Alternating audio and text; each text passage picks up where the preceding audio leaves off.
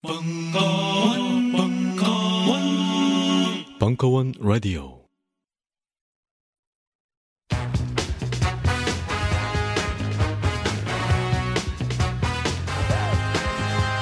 너님들에게 드리는 벙커원 긴급 행사 공지. 12월 10일 인도 한타와 물뚝 심송의 서바이벌 투어 저녁 7시 30분 12월 11일 물뚝심송 대신 마사오가 진행하는 딴지 인터뷰. 인터뷰 대상은 하필이면 물뚝심송. 오후 5시 같은 12월 11일 선대인 소장의 긴급 소집 미친 부동산을 말하다 저녁 7시 30분 벙커원 홈페이지 공지 참조. Right now.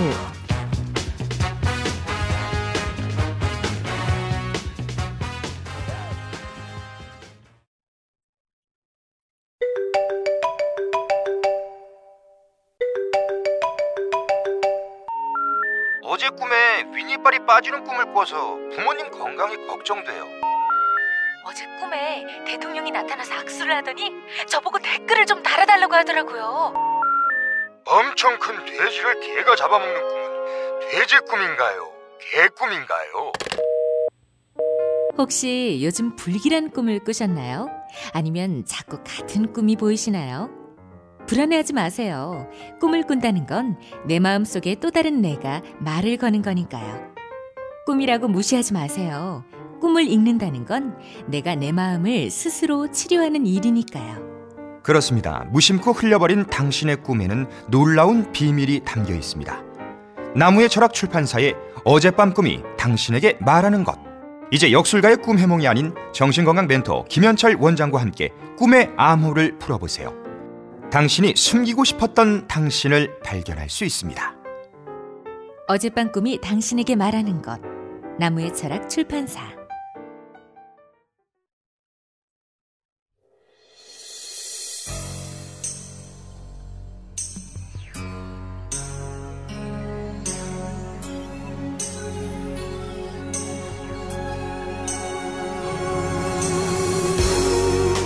한홍구의 한국 현대사 민주사회와 그 적들 재벌과 언론. 새로운 독재자들. 2부.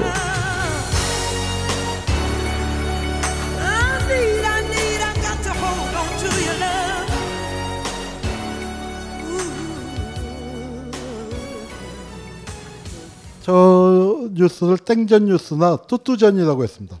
뚜뚜뚜 전두환 대통령. 땡 하면은 전두환 대통령. 모든 뉴스가 그래요. 그러니까 진짜로 뉴스가 앞에 세 개, 네 개가 전두환 대통령은 해서 뭐 저 골목길 돌았다 뭐 하는 것까지 그, 그거 다 나오고 그 다음에 영부인 이순재 해석께서는 그러고 난 다음에 어떤 뉴스가 나오냐면은 오늘 대구에서 지하철 공사장에서 가스가 폭발하여 등굣길 학생 40명이 죽었습니다. 그러니까 참 기, 기가 막힌 거죠. 학생이 무수 한 3, 40명이 죽은 그 대형 참사가 일어났는데 그게 네 번째인가 다섯 번째 뉴스. 그러니까 그 아마 기자들도 참 쪽팔렸을 것 같은데 그러니까 그걸 지난 다음에라도 그러니까 어쩔 수 없이 시키니까 그게 밥줄이니까 했더라도 나중에 쪽팔려야 하는 하는 사람과 그게 뭐가 잘못됐는데 라고 하는 사람과 그거를 경력으로 내세우는 사람과 참 달, 틀린 거죠. 그걸 경력으로 그래서 한창 그 이명박이가 임명한 사장들의 옛날 방송 자료 찾기가 유행했잖아요. 뭐 김인규의 뭐구 구 누구의 뭐뭐 뭐 누구의 뭐 해갖고 이것도 전두환 시대의 또 중요한 특징. 전두환은 우리에게 색을 부여했습니다. 칼라 TV. 우리가 칼라 TV를 만들어서 수출했거든요. 박정희 때. 근데 박정희는 구식이라서 아, TV 그냥 보기만 하면 됐지. 무슨 칼라를 봐.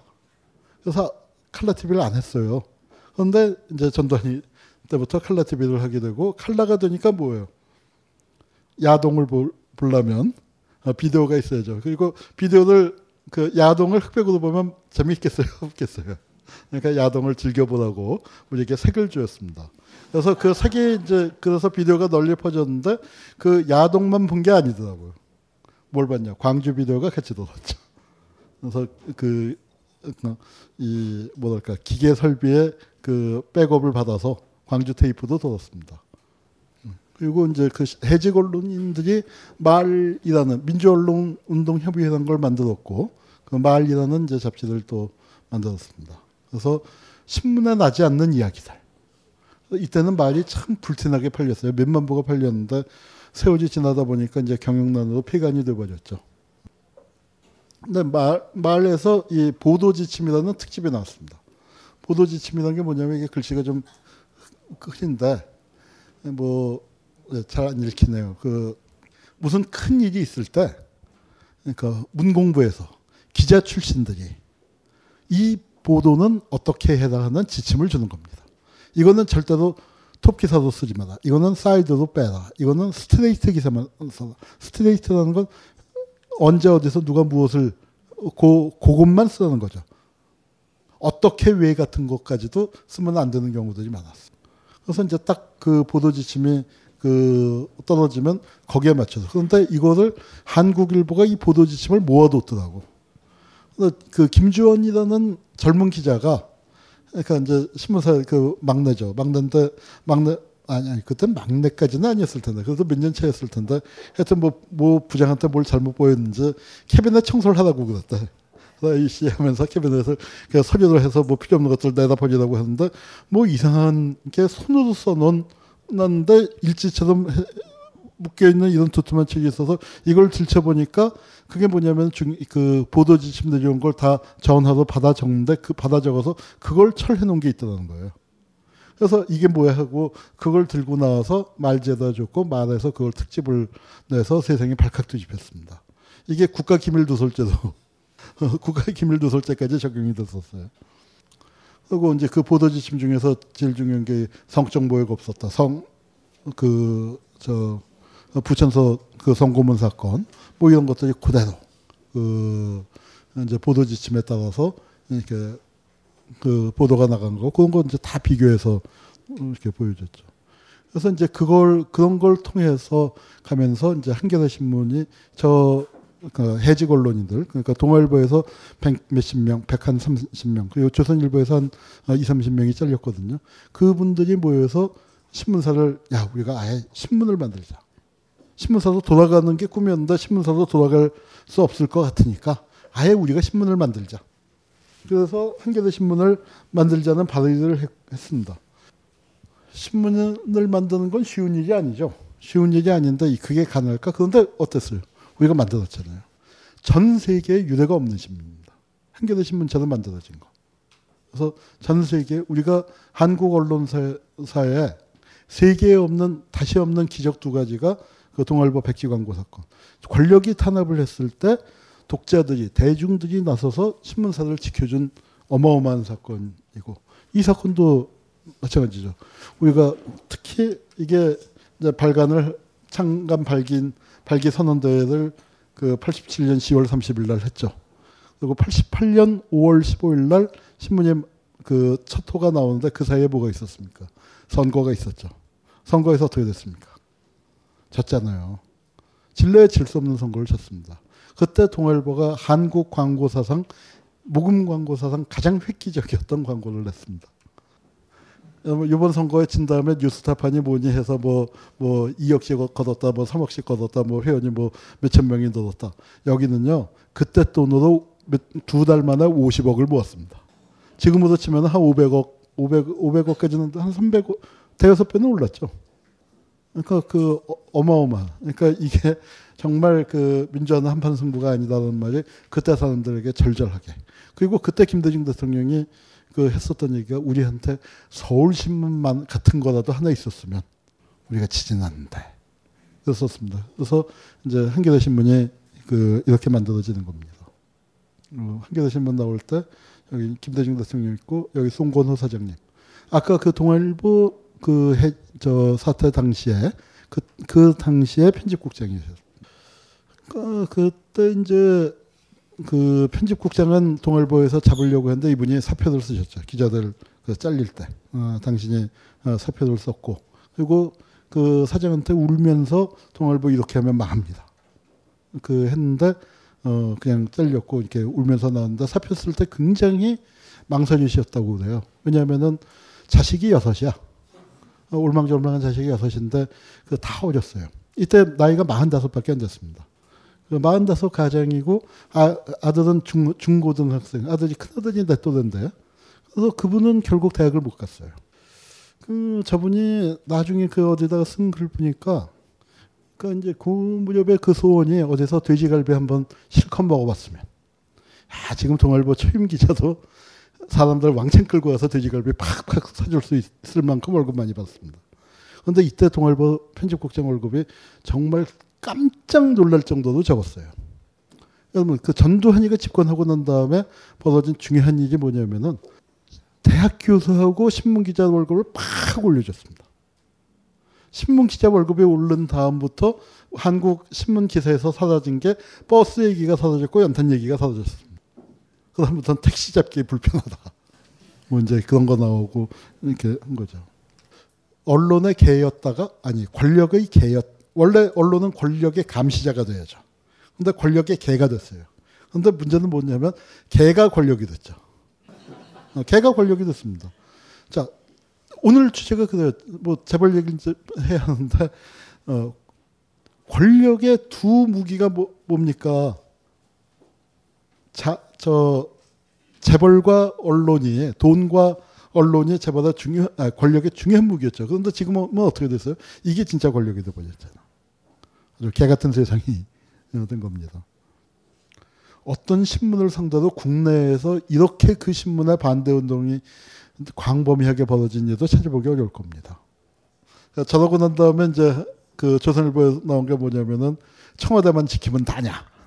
네, 그래서 이제 그다음부터는 경찰이 여기까지 막아섰죠. 어, MBC는 또 망가져서 신경민 씨 쫓겨나고. 이건 뭐냐면, 그러니까 한국 언론인들이 조금 더 용감해지고 조금 더 과감해져야 할 필요가 있는 게 외국에서 언론이 암살하잖아요. 여기는 몸에다가 방사능을 주입했고, 여기 러시아에서 여긴 또 총 맞아 죽고 뭐 그랬죠. 근데 한국은 아직 아직 그 지경은 아닙니다. 아직 그 지경은 아닌데 그거는 또 어찌 생각하면은 그렇게까지 악착같이 달려드는 기자들이 또 없었는지도 모르죠. 정말 그런 게 많이 부족해진 것 같아요. 그 70년대, 80년대에 싸우던 그 선배들하고 비교해 보면은 지금의 조건이 환경이 훨씬 더 좋아진 것 같은데 그렇게 악착같이 물고 늘어지는. 여러분 워터게이트 사건이 발각 저 벌어질 수 있었던 건 언론이 끝까지 물, 물고 늘어졌던 거죠. 워싱턴 포스트라는 보수 언론이. 근데 지금은 한겨레 신문조차도 조선일보, 중앙일보가 기사를 안 써주면은 한 3, 4일 얘기하다가 그냥 흐지부지 돼버리는 것 같아요. 그러니까 그게 저는 참 좀 안타깝습니다. 자, 이제 재벌 얘기, 뭐 이제 재벌 등장을, 전단이 등장을 하더니 재벌을 손봅니다. 동명목재라고 뭐 자세한 얘기할 시간은 없고요. 중공업 박정희 시대 중복 과잉 투자돼서 경제가 어려운데 그 전단위가 또 칼 들고 나서 확 쳐서 정리를 많이 해주죠. 그래서 그게 박정희 때 83조치처럼 이것도 재벌들 그 사는데 아마 도움이 꽤 됐었을 겁니다. 그러면서 이제 한편으로는 독과점 규제 공정거래법을 제정을 하는데 이때는 재벌이 짝 소리도 못했죠. 왜냐하면은 전단 정권이라는 게 광주에서 사람 죽이고 등장했고 언론사 사주 잡아다가 뭐 두들겨 패지는 않았지만 협박해갖고 언론사 사주들도 통폐합 뭐 각서 쓰고 그러니까 이병철도 뭐예요 동양방송 뺏겼잖아요. 천해 이병철도 그리고 뭐 다른 사주들도 뭐 한국일보도 뭐 경제지 뺏기고 뭐 뺏기고 뭐 뭐 다 이제 그렇게 하는 판이니까 재벌들도 그냥 깨갱했습니다. 대기업 부동산 신고 의무하고 입대 재벌 그룹 계열 업체 정리. 그러니까 재벌들에 대해서 나름 손을 봤던 거예요. 그러니까 그두 가지였습니다. 재벌에게 벌어 먹을 것을 많이 주고 세금도 많이 갖고 갔지만 재벌들이 일정하게 권력에 통제하에 있게. 그건 박정희도 그렇고 전두환도 그렇습니다. 그런데 문제는 뭐냐면은 그랬다가 그 고삐가 늦춰져요. 그리고 그, 그 다음에는 어떻게 되냐. 재벌이 아예 상전이 되는. 그때는 이 시기는 국가 권력이 재벌의 꼭대기에 아직까지는 꼭대기에 있었습니다. 군기를 잡다 이런 일도 있었어요. 국제그룹이 뭐 대폭 정리라고 했는데 사실은 해체입니다. 국제그룹이라고 하면은 당시에 재계 랭킹으로 봐서 7, 8위. 7위나 8위쯤 되는 10대 재벌 중에 하나예요. 용산에다가 이 국제그룹 사업도 크게 사도 짓고 그렇게 하는데 여기가 이제 왜 밑보였냐면은 정치 자금을 내라고 하는데 여기는 무슨 내가 특혜 받아서 특히 군사 정권에 특히 전두환 정권에 특혜 받아서 뭐 한 거 없단 말이죠. 자기는 신발을 잘 만들어서 그 신발을 잘 만들어 왕자표. 어, 왕자표 고무신 왕자표 운동화 우리 어렸을 때 제일 많이 신던 거니까. 그렇고 그 정말 소비자들이 고맙게도 내가 만든 신발을 잘 해- 사줘갖고 내가 돈을 번 거지. 뭐 제발 특혜 받아서 번 거 아니다. 정치 자금을 내다니까 총 가진 놈의 정치 자금을 내다니까 내긴 냈죠 근데 뭐가 하나 빠졌어 영이 빠졌어 영이 영이 하나가 빠졌습니다 그러니까 저쪽에서 100을 원했으면은 10을 준 거죠 그리고 이제 그 결정적으로 전두환한테 밑보인 건 그 뭐 폭설이 내렸나 그랬대요. 그래서 비행기가 못 떴대. 비행기가 못 떠서 그냥 차로 뭐 150km, 200km 밟아갖고 왔는데 청와대에 도착을 했을 때는 이미 전단위가 숟가락을 놓은 다음에 헐레벌떡. 그러니까 저거 뭐야? 이제 했다가 재벌들 하나 손봐야겠다니까 국제 그룹이 뭐 다, 다른 재벌들에 비해서 특별히 더 문제가 있, 있었거나 재정 상태가 특별히 더 나빴었던 건 아닌데 하나 손볼 때 10대 재벌 바깥은 너무 그건 효과가 없을 것 같고. 그리고 4대 재벌을 건드리자니 그건 좀 거시기 하고 그러면은 뭐예요 6, 7, 8, 9 중에서 이렇게 딱 보니까 아 요 놈이 제일 밑보인 놈이니까 뭐 거의 그렇게 됐다고 합니다 뭐 와이스 바람을 차단하기 위해서 뭐, 뭐 미리 부산 재벌을 손봤다 하는 것도 있는데 부산이요 그러니까 지금 부산이 뭐 경제적으로 치면 형편없이 찌그러졌죠. 형편없이 찌그러졌는데 우리 어렸을 때만 해도 부산이 그렇지 않았습니다. 그런데 가만 따져 보면은 부산의 재벌들이 다 망했어요. 아까 김지태가 부산 재벌인데 거기도 물론 꼭 권력의 탄압 때문만 아니죠. 그 뭐 세상 변하는 거에 적응을 못해서 그렇지만 김지태도 망하고 동명목재가 우리나라에서 현금이 제일 많았거든요. 근데 거기 거기 또 망했고 그 다음에 그 국제그룹 망했고 부산의 3대 재벌이 다 망했습니다. 예, 양정모 회장이고요. 예, 나중에 이제 어, 위헌 판결 받았고. 근데 이때가 3조 호황이라는 게 있어서 재벌들이 굉장히 돈을 많이 벌었어요. 그러니까 국제적으로 저유가에다가 뭐 해갖고 그 3조 호황 덕분에 그 재벌들이 굉장히 많이 축적을 할 수 있었습니다. 그래서 세상이 바뀌었을 때 재벌들이 그 돈, 그 여력을 갖고 빨리 선점을 할 수 있었죠. 권력은 한 발 물러나고 민주화 됐단 말이에요. 여러분 어때요? 민주화 돼서 살림살이 좀 나아지셨어요? 민주화 돼서? 민주화된 덕을 제일 많이 본 건 재벌입니다. 그 규제, 규제 정도가 아니죠. 권력을 가진 놈이 10대 재벌쯤 되는 거를 저거 치워. 우리 그 저 무슨 드라마에서 있었죠. 저거 치워. 어? 김영희가 재벌 사원 재벌 회장 여자 회장으로 나와서 며느리가 해서 저거 치워 했는데 정말로 그때는 대통령이 저거 치워 하면은 10대 재벌 하나가 공중분해돼서 날아가는 그러니까 그런 세상이었습니다. 그런 세상이었는데 그게 꼭 좋다는 건 아닌데 뭐냐면은 적어도 국가가 재벌을 통제할 수 있는 여러 가지 수단을 갖고 있었고 또 경우에 따라서는 수단을 실제 쓸 수도 있다는 걸 보여줬던 거죠. 그 수단이 그냥 종이장 위에 있는 게 아니었던 겁니다. 근데 이제 그 세상이 바뀌게 되는 과정 중에 이 노동자 대투쟁도 이거 꼭 정말 봐야 할 우리 현대사의 아주 분기점인데 이게 이제 20년 만에 분배가 된 거죠. 87년 6월 항쟁이 끝나고 난 다음에 아무도 예상하지 못했는데 7, 8, 9월에 노동자 대투쟁이 벌어졌어요. 얼마만큼 벌어졌냐면 어, 한국 전쟁 끝나고 그때까지 만들어진 노동조합 숫자가 1,700개인가 그런데 고, 고 1년 남짓한 사이에 노동조합이 1,500개가 만들어졌어요. 그때까지 벌어졌던 파업이 34년 동안에 1년에 평균 100건 정도에서 한 3,400, 500건 했었는데 그 1년 동안에 파업이 3,000건이 넘게 일어났습니다. 그러니까 1년이 한 세대를 썼고 뭐 거의 대부분 삼성만 빼놓고 거의 대부분의 회사에 특히 현대니 뭐 그런 정말 조합원 종업원 몇만 명씩 되는 데서 노동조합들이 만들어지기 시작했어요. 그 노동조합 이제 그렇게 그 만들어지는 과정이었습니다. 현대에선 현대건설 노조 추진위원장이 납치됐었어요. 예, 그때 현대건설 사장이 누구였죠? 누구요? 예, 모 이모 씨 있었습니다. EX 박 씨. 어, 그 이제 그런 사건이 있었고 또 현대 시칼테러 사건 이런 게 있었어요. 그래서 어, 근로자들이 이제 그 저 노조를 단합대회 하는데 거기를 저 구사대 자치하는 자들이 습격해서 시칼로 찌르고 뭐 아주 난리가 났었습니다. 어, 이제 그룹 차원의 비 테러다. 그래서 이제 여기 제임스 리라고 그러니까 미국에서 돌아온 제미 동포인데 지금으로 치면은 창조 컨설팅의 할배쯤 되는 예, 우리나라 그 구사대 거기에 선구자죠. 그리고 그 회사가 주도했다. 그래서 예, 경찰 개입 드러났고 근데 어때요? 결국 야 현대가 세긴 세구나. 어, 뭐 조사 조사 결과 뭐 이제 이렇게 나왔다 한 겁니다. 자, 그런데 이제 그때 또 아주 그 유명한 사건이 그 왕 회장님이 출마를 하셨죠. 왕 회장의 출마. 뭐가 아쉬워서 출마했을까요? 왕 회장의 출마 동기. 한마디로 얘기하면 들어버서. 들어버서 나왔습니다. 진짜로 박정희 때는 아, 그래도 박정희 덕에 벌어먹는 것도 많고 또 열심히 갖다 바치고 같이 뭐를 한다는 느낌이 있었던 거죠. 적어도 재벌 회장들 입장에서는. 그런데 이게 뭐 전두환으로 되니까 그게 팍 떨어졌고 노태우쯤 되니까 아 이게 이제 시덥지도 않고 그다음에 재벌이 큰 거예요.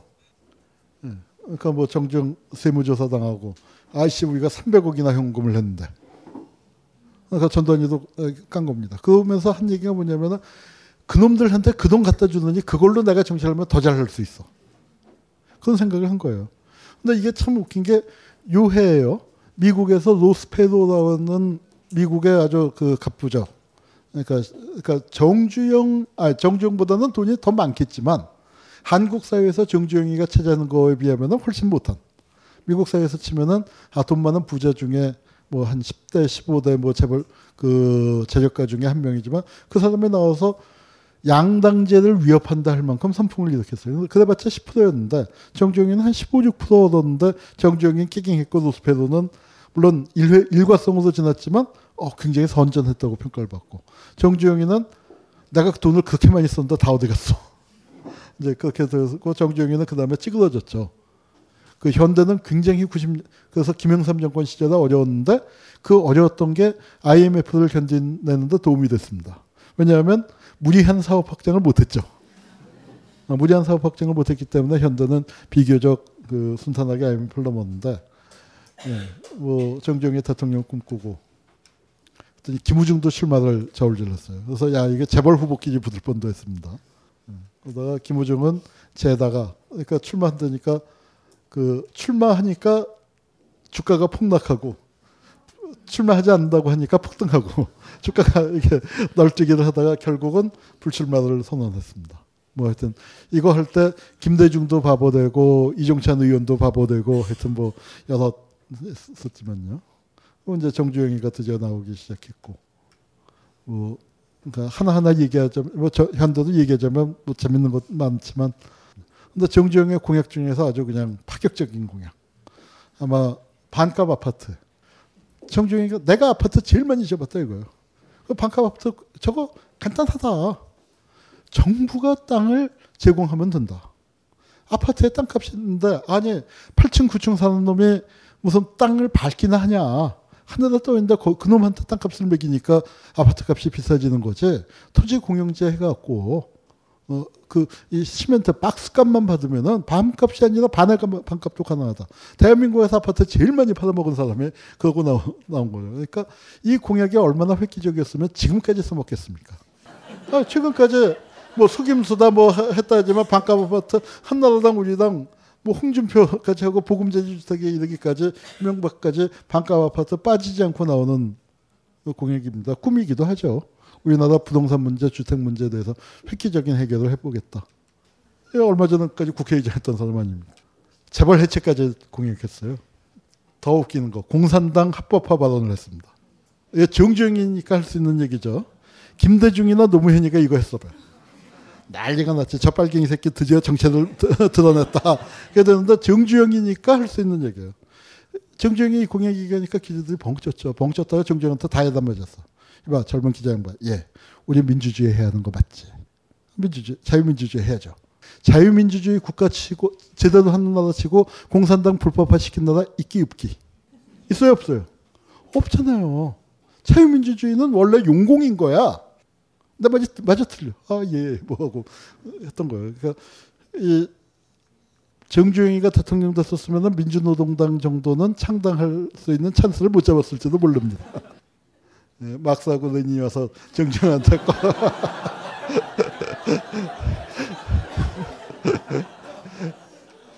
음, 근데 아쉽게 낙선을 했고요. 김영삼 정권이 등장한다. 김영삼은 대기업 강제 분할제다. 말도 세잖아요. 강제 분할. 그걸 어디가? KDI가. 국책연구기관이 이런 걸. 이걸 실제 했었으면 참 재밌었을 텐데. 뭐 투철한 의지를 갖고 뭐 이렇게 한다고 하다가 또 흐지부지 됐습니다. 그리고 그때 이제 벌어진 게 재벌 언론과 언론, 신문 재벌의 싸움. 그러니까 중앙일보와 다른 언론들이 박터지게 싸우는 신문 전쟁이 벌어졌습니다. 신문 전쟁은 원래 간간이 있었어요. 70년대부터 주로 동아일보가 공격을 하고 중앙일보는 방어를 하는. 그러니까 이제 그런 구도, 한비 사건 때도 그랬고 이제 그런 구도 한 번인가는 조선일 중앙일보가 동아조선의 친일 문제를 살짝 건드려서 또 난리가 난 적도 한 번 있었던 것 같아요. 이렇게 오늘 어, 급하게 자료를 찾다가 못 찾아왔는데 그리고 삼성이 문호조 그거를 독일에서 문호조를 하다가 독일 검찰에 수사받은 거를 사회면 톱으로 뽑았죠. 그래갖고 이제 그 신문 전쟁이 또 벌어지고 한국일보하고 또 한국일보가 중앙일보 치고 뭐 이제 그래서 거대 자본이 동원된 건데 왜냐하면 신문 시장을 놓고서 이제 그 확대 경쟁을 벌리는데 음, 돈바람의 시장 왜곡 무가지를 뿌리는데 삼성에서 치- 그 뒷받침을 해주니까 중앙일보가 아주 공세적으로 시장 확장에 나갔거든요. 그리고 또 그때가 언제냐면은 아, 그때가 그 중앙이 조간화를 앞두고 신문이 이제 중앙일보가 석간이었다가 조간으로 전환을 한 거예요. 동아일보는 몇 해를 더 있다가 이제 뒤늦게 뛰어들었으니까 그 조간 시장에서 이제 뒤늦게 하면서 동아일보는 망했지만 조선일보는 그래도 아주 늦지 않게 그 전환을 했고 전환을 앞두고서 이제 하다가 보니까 뭐이 신문 전쟁에 사진까지 나오고 이때 뭐 자전거 준다 아니면은 신문을 구독하면 10만 원 현금을 준다 뭐 해갖고 아주 보급소 기재 난리가 나고 그랬죠. 죄 없는 자 돌로 치다 했더니 치자 하고 다 달려들어서 그러니까 다 똑같은 놈들끼리 그래서 예수님의 경악하는 너, 예. 예, 여기까지 하고 5분 쉬었다 하겠습니다.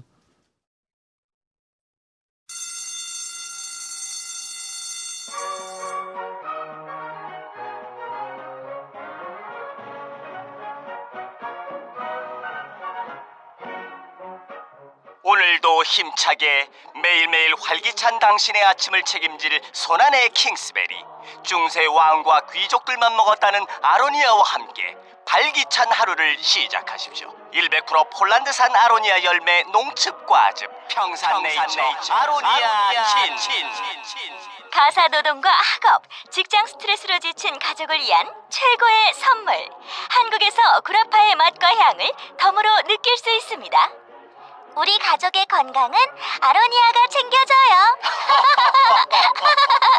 100% 폴란드산 아로니아 열매 농축 과즙. 평산네이처 아로니아 친 보다 자세한 사항은 딴지마켓에서 확인하실 수 있습니다.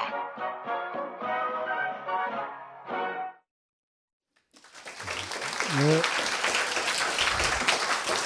자, 재벌이 진짜로 위, 외환 위기에서부터 지금까지 고속 질주 해 왔습니다. 저도 고속으로 달려보겠습니다. 외환 위기가 터질 때 저는 그때 미국에 있었는데요. 어찌 생각하면 외환 위기 덕분에 제가 박사 논문 빨리 썼는지도 모르겠어요. 아마 외기, 외환 위기가 없었으면은 아직까지 논문 쓰고 있었을지도 모르는데 대작을 쓰겠다고 해서 근데 뭐 정말로 거기서 본다 하루에 환율이 그러니까 두 배 세 배 뛰어 오르는데 어그 정말 기가 막히더라고요. 근데 그 전부터 신문 보면은 경제 제가 잘 모르지만 경제 상황이 안 좋고 계속 뭐 다달이 부도가 나기 시작했죠. 재벌들이 한보, 선미, 진로, 뭐 대농, 기아, 뭐 쌍방울 아니 진로가 왜 부도가 납니까? 한국 사람들이 소주를 안 마셨나요? 아니 쌍방울도 뭐 한국 사람들이 갑자기 내복 안 입기 시작했어요? 다 딴짓하다가 부도가 나, 난 겁니다. 어, 진짜로 뭐 증권회사, 산미, 기아, 뭐 사상 최대 하- 혜태지가까지 우리가 아이스크림 과자 얼마나 많이 사 먹어야 돼. 근데 다 부도가 나, 나는 거. 뭐 다 딴짓하다가 심지어는 한라그룹까지. 한라그룹이 부도 날 때 재벌이 나부터 살, 살고 보자. 현대가 도와주질 못했습니다. 부도 막을 수 없어서 부도가 진짜로 나버렸어요. 그러더니 이제 그 IMF 가 터졌고 IMF가 놀랍게도 재벌 해체를 요구했습니다. 그러면 재벌 해체를 요구하면 지금 지금 그런 얘기를 하면은 뭐예요? 좌빨 중북 이런 말할 수 없는 거죠. 그 중북입니다. 지금은 재벌 해체 얘기가 아니라 재벌 개혁 얘기조차도 제대로 안 나오고 있어요. 진짜로 진짜로 재벌 개혁 얘기조차도 재벌 개혁이 어떻게 됐어요? 경제 민주화도 빠꾸 한 거죠. 그리고 경제 민주화에 재벌 개혁이 들어가는 거야 안 들어가는 거야? 뭐 이따위 논쟁하고 그랬었습니다. 근데 이때는 어때요? IMF가 재벌을 해체하라고 했어요. IMF가 와서 신자유주의 구조조정만 한 게 아닙니다. 그거 이전에 재벌 해체를 어, 요구를 한 거예요. 재벌과 관료를 고쳐라. 그래야 뭐가 되냐? 정상적인 자본주의가 된다. 자본주의가 제대로 발전하려면 이걸 없애야 된다. 이게 뭐냐면은 그 신자유주의자들이 그렇게 떠드는 global standard에 비춰볼 때 이건 말이 안 되는 거다. 한국의 부도가 왜 났습니까? 여러분들이 외환, 외환을 펑펑 써서 났어요? 재벌들이 외환 끌어다가 뭐 사업 확장하다가 그거 못 갚고 거기서 그다 빵꾸 나고 그거 잃고 이기 시작하니까 기업들 하나씩 넘어가고 그거 관료들이 제대로 막지 못하니까. 그러니까 한국에 이거 IMF가 난 거는 누구 탓입니까? 재벌과 관료들 탓이에요. 진짜로 마음 같았으면은 정말 광화문에서 그때 민심은 그렇습니다. 광화문에서 사형시켜야 한다고. 근데 어때요? 재벌 몇 개가 해체된 거 말고는 나머지 재벌들은 어떻게 됐습니까? 이 모든 해체 요구를 다 극복하시고 살아남아서 오늘의 삼성공화국을 만든 겁니다. 그게 불과 15년 사이의 얘기예요. 나는 그게 그 결과에 대해서 의도한 건 아니었지만 민주정권의 책임이 막중하다고 생각을 합니다. 그 부분에 대해서만큼은 그 재벌들이 이렇게 된 거에 대해서만큼은 물론 민주정권들도 처음부터 그러려고 했었던 건 아니죠. 근데 어 하는 사이에 그리고 누구한테 휘둘렸습니까? 관료들한테 휘둘렸습니다. 재벌과 관료는 그때 해체되어 마땅한 책임을 져야 할 사람들인데 책임을 짓게 아니라 어떻게 됐습니까? 신자유주의 구조조정의 선구자가 되어버렸습니다. 이런 기막힌 일이 바로 이 땅에서 불과 지난 15년 사이에 15년도 아니죠.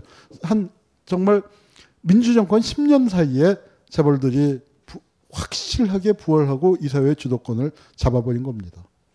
무슨 빨갱이가 아니라 국제금융자본의 대변인들이 재벌을 해체하고 했습니다. 그런데 참 또 희한한 일들이 벌어졌어요.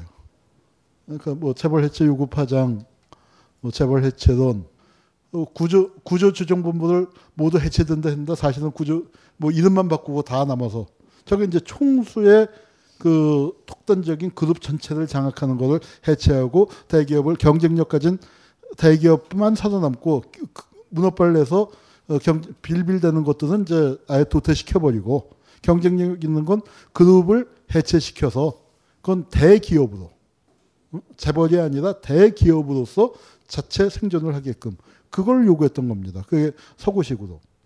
근데 뭐 재벌 구조의 발전적인 해체를 요구하고 그러는데 뭐 서- 이게 순단식 해체론 뭐 주장하고 그래서 이제 대마 불사 신화가 그 붕괴했다. 그래서 뭐 재벌들이 이렇게 막 하고 화산 폭발하는데 적응 못해서 이렇게 죽고 무너지는 그 등치 큰 공룡에 비유되어 있는 그런 상황이었습니다. 그래서 여기 보면은 뭐 2차 퇴출 후보로 오르내리면서 재벌식 선단 경영 시제는 사실상 끝났다는 게 전문가들의 냉정한 평가다. 이제 재벌은 쇠락할 수밖에 없다. 라고 저렇게 자신감 있게 했는데 어떻게 됐습니까? 지금 우리는 재벌 왕국에 살고 있습니다. 어느 가지 치나 재벌 살아남기 고심. 네, 신문 기사들이 그때 분위기가 15년 전에 분위기가 있었던 거예요. 어, 그 이제 그리고 8.15 경축사에서 이제 크게 얘기를 했었습니다. 그리고 2002년 국민소득 12,000불. 근데 노무현 시대는 어떻게 됐어요? 2만 불. 그 얘기를 누가 먼저 했습니까? 이건희가 했잖아요. 삼성의 얘기가 이제 국정 목표로 들어오기 시작을 합니다. 자, 이렇게 이때만 해도 처음만 해도 98년, 99년, 아, 98년 이루어지는 게 IMF 터진 직후죠. 다 이렇게 해서 뭐 강도를 높여야 한다, 뭐 좋으신 말씀을 하고 재벌 체제는 더 이상 시장에서 원하지 않는다. 라고 얘기했는데 저 시장이 틀린가 봐요.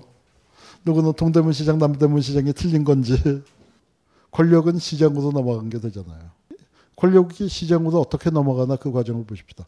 자, 재벌, 재벌 개혁을 하겠다고 했더니 했는데 이제 그다음부터 하는 얘기가 뭐냐면은 뭐 재벌 체제 원하지 시장사 원하지 않나 했는데 혹시 재벌 체제 재벌 해체 재벌들 초긴장 했단 말이야. 그리고 정부가 재벌 해체 수순 밟나 이렇게 됐는데 그 엔진이 바뀐다. 그리고 재벌 형제 체제 해체해야 한다.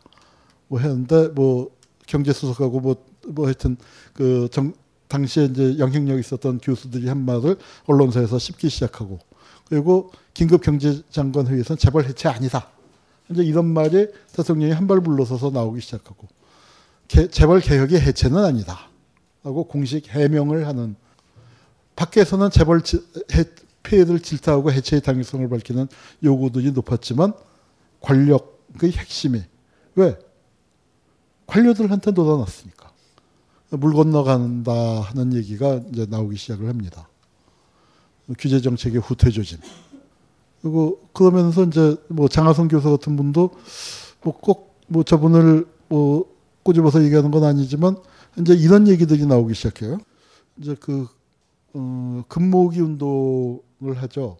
사실은 뭐 금 모으는 것도 좋습니다. 그런데 금을 모으기 이전에 재벌들부터 손을 봤어야죠. 정말로 우리에게 주어진 어, 재벌 개혁을 할 수 있는 가장 좋은 기회였고 안팎에서 국민적인 지지와 국제적인 지지와 그다음에 재벌들도 일정하게 칼에 맞을 각오를 하고 있는 시기. 그런데 그때 갑자기 김대중 대통령이 착해졌어요. 우리 난 우리나라에서 개혁 실패에 상당히 많은 부분은 그놈의 착한 아이 콤플렉스. 나도 알고 보면 부드러운 남자야. 물론 손발이 묶여 있는 부분도 있었지만 정말로 세게 밀어붙였어야 할 타이밍이었는데 재벌 개혁의 노마크 찬스였는데 노마크 찬스에 골을 못 넣었어. 김대중 대통령이 여러 가지 훌륭한 업적을 많이 했지만 저건 저 타이밍을 놓친 거는 참 실책이었어요. 근데 그때 이제 현실적인 문제는 두 가지가 있었다고 생각을 해요. 저는 하나는 재벌을 해체하면 IMF의 경제 식민지가 됐는데 그나마 재벌이 그래도 국제적인 경쟁력을 갖고 있는 건데 재벌 해체해버리면은 우리는 이제 어떻게 되느냐. 외국 기업이 재벌을 흡수 통합해 간다. 그래서 재벌을 지켜줘야 한다. 우리가 갖고 있는 민족주의 정서가 강한 나라 아니에요. 근데 그 민족주의 정서가 심지어 재벌에게까지. 그러니까 그게 이제 김영삼식의 무책임한 세계화가 이런 대참사를 불렀다는 거에 대한 어떤 반발 심리와 IMF 경제 식민지가 됐다. 우리가 빨리 질끈 동여매고 확 일어서야 한다. 근데 일어서려면 어떻게 돼요? 사실은 바닥까지 가라앉아서 바닥을 차고 일어서야 하는데 그걸 안 하고 그렇습니다. 이렇게 근모으기만 하다가 재벌 개혁 그 민족주의적인 논리.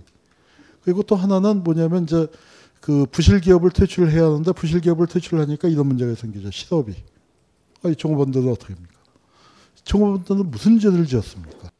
그러니까 이, 이 시기가 정말로 세상에 이렇게 울퉁불퉁한 시기가 없는데 이 사람들은 달러 1불도 만져보지도 못하고 1불도 구경해보지 못하는 사람들이 외환위기에 책임을 지고 직장을 잘리고 직장을 잘린다면 어떻게 돼요? 정말 어디 가서 뭐 하소연할 것 없이 다 망해가는 시기니까. 그러다가 어떻게 됩니까? 어, 슈퍼 가서 소주 한 병 사고, 어, 비닐 그 빨랫줄 사고, 뒷산에 올라가서 어느 나무 가지에다가 마지막을 의, 지할까 수백 명이 자살하고 뭐 그랬던 시기 아닙니까? 우리나라 자살률이요. 이때부터 팍 올라가기 시작해요.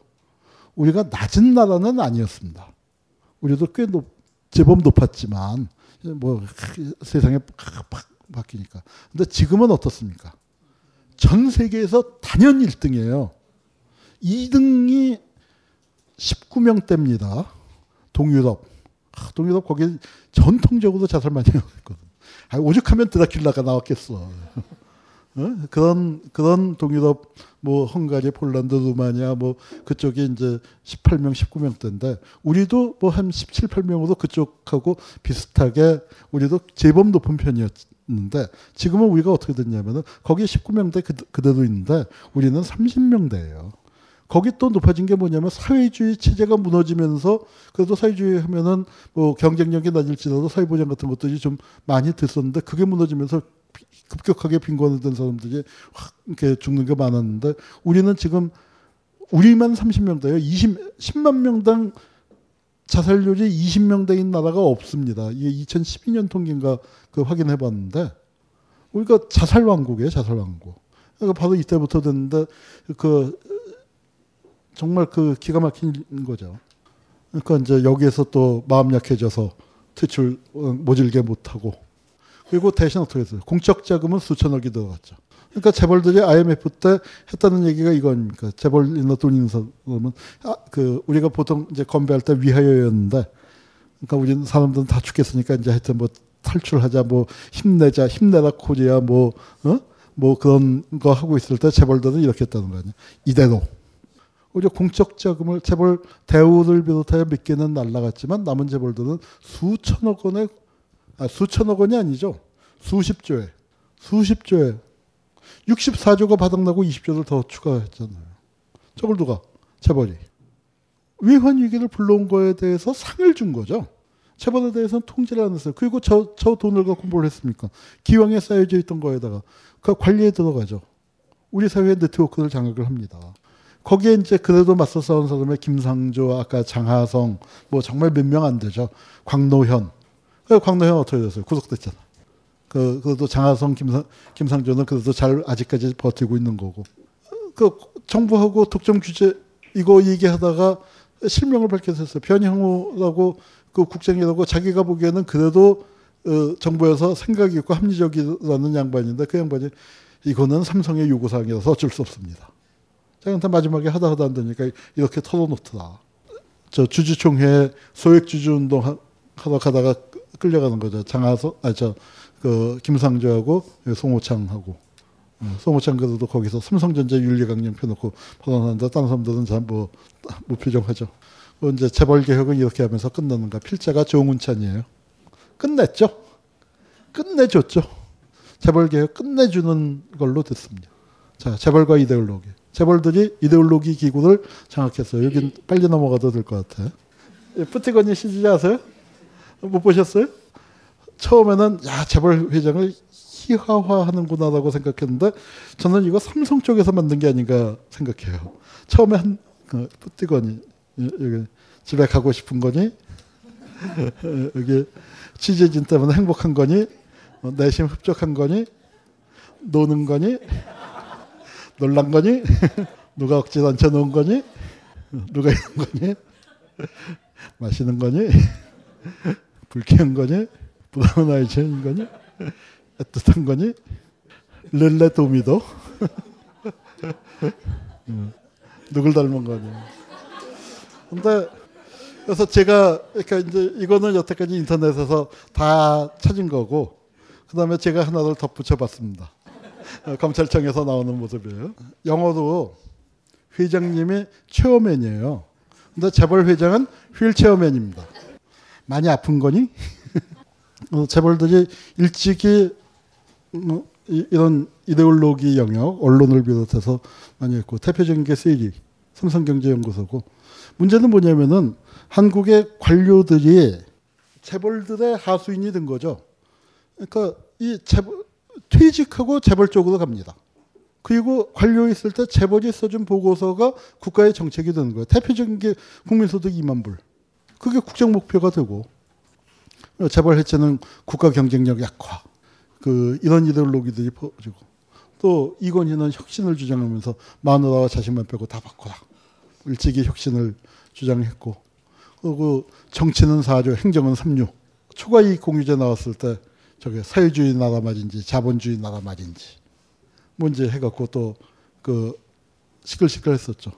저거 할무렵에 제가 안철수하고 인터뷰를 했어요. 그래서 안철수한테 초과이익 공유제에 대해서 어떻게 생각하느냐. 이게 한참 이건희가 이렇게 떠- 떠들어서 당신 정의를 주장하는데 어떻게 생각하느냐. 그랬더니 그 자기는 반대라는 거예요. 어, 그럼 뭐 정의를 주장하는 양반이 왜 반대요? 했더니 아니 초과이익 공유제라는 게 저거 사실은 말이 안 되는 거 아니냐. 재벌이 초과이익을 쌓을 때까지 얼마나 많은 불법과 탈법을 저질렀느냐. 그걸 막아야지. 재벌이 초과이익을 같이 쌓아놓은 다음에 거기 가서 좀 나눠줍시오. 개평 좀 줘. 노나 먹자. 그거 아니지 않느냐. 불법과 탈법에 쌓이지 않게 하는 거. 그걸 해, 해야지. 그 다음에 정상적으로 쌓은 이익은 재벌 가지라고 그러다가. 그게 맞는 거죠. 사회주의 나라 말인지 자본주의 나라 말인지 모르겠다. 그랬더니 김재동이 나와서 또 한마디 하더라고. 회장님 그거 우리나라 말인데요. 어, 아주 밉상이 됐겠죠. 언론인이라는 사람이 자기 이름 걸고 이따위 글을 씁니다. 규제 천국에서 비자금이 정당방위다. 저게 다산 칼럼이 돼요. 다산 선생의 통곡을 해줍니다. 뭐 재벌이 시민사회도 영향력을 끼치고 있어요. 시민사회에서도 삼성 비판을 하는 거에 대해서 달가하지 않는 사람들, 알게 모르게 하는 사람들이 뭐 제가 이름을 거명할 처지는 아니지만 많이 있습니다. 더러 보게 됩니다. 일본은 이 재벌을 개혁했기 때문에 재벌 해체도 부의 세습이 차단되는 바람에 수많은 중견기업이 탄생했으며 이들의 경쟁이 곧 국력의 신장으로 이어졌다. 일본 경제가 전후에 급속하게 발전할 수 있, 었던 이유는 재벌을 해체했기 때문이다. 우리는 IMF 때 그걸 했었어야 합니다. 노무현 정권. 이게 그 삼계탕집 사건이고, 뭐 바로 유무접의 권력은 시장으로 넘어갔다. 그리고 그 상징으로 홍석현이 주미대사가 됐죠. 주미대사 임명될 뻔하다가 미국 가긴 했다가 돌아오, 돌아오게 됐죠. 왜냐하면 엑스파일 사건이 터졌습니다. 이, 뭐 엑스파일 사건은 다 기억을 하시겠지만 이거 이상호 기자 저 책 한번 읽어보세요. 아, 저 이상호하고 친하게 지냈었지만 저렇게까지 고생을 했는지는 몰랐습니다. 하여튼 그러니까 우리나라에서 삼성과 국정원 저런 것들이 얼마나 힘이 센지 저 사건은 제가 국정원 과거사에 그 국정원 안에 있을 때 터졌어요. 안에 있을 때 터졌는데 뭐 하여튼 뭐 정신 없었습니다. 어, 이건희 밑에서 홍석현과 이학수가 주고받은 게 그 대화가 녹음이 된 거죠. 그래서 뭐 선거에 어떻게 개입을 했다 재벌이 그리고 돈을 어떻게 풀렸다 하는 얘기가 아주 생생하게 도와달라 그러죠. 회장님 힘내세요. 이거 유명한 사건이에요. 그, 그 전에 홍석현이가 탈세 때문에 잡혀갔을 때 중앙일보 기자들이 다 모여갖고 회장님 힘내세요. 회장, 그래서 이제 노래가 만들어져. 회장님 힘내세요. 우리가 있잖아요.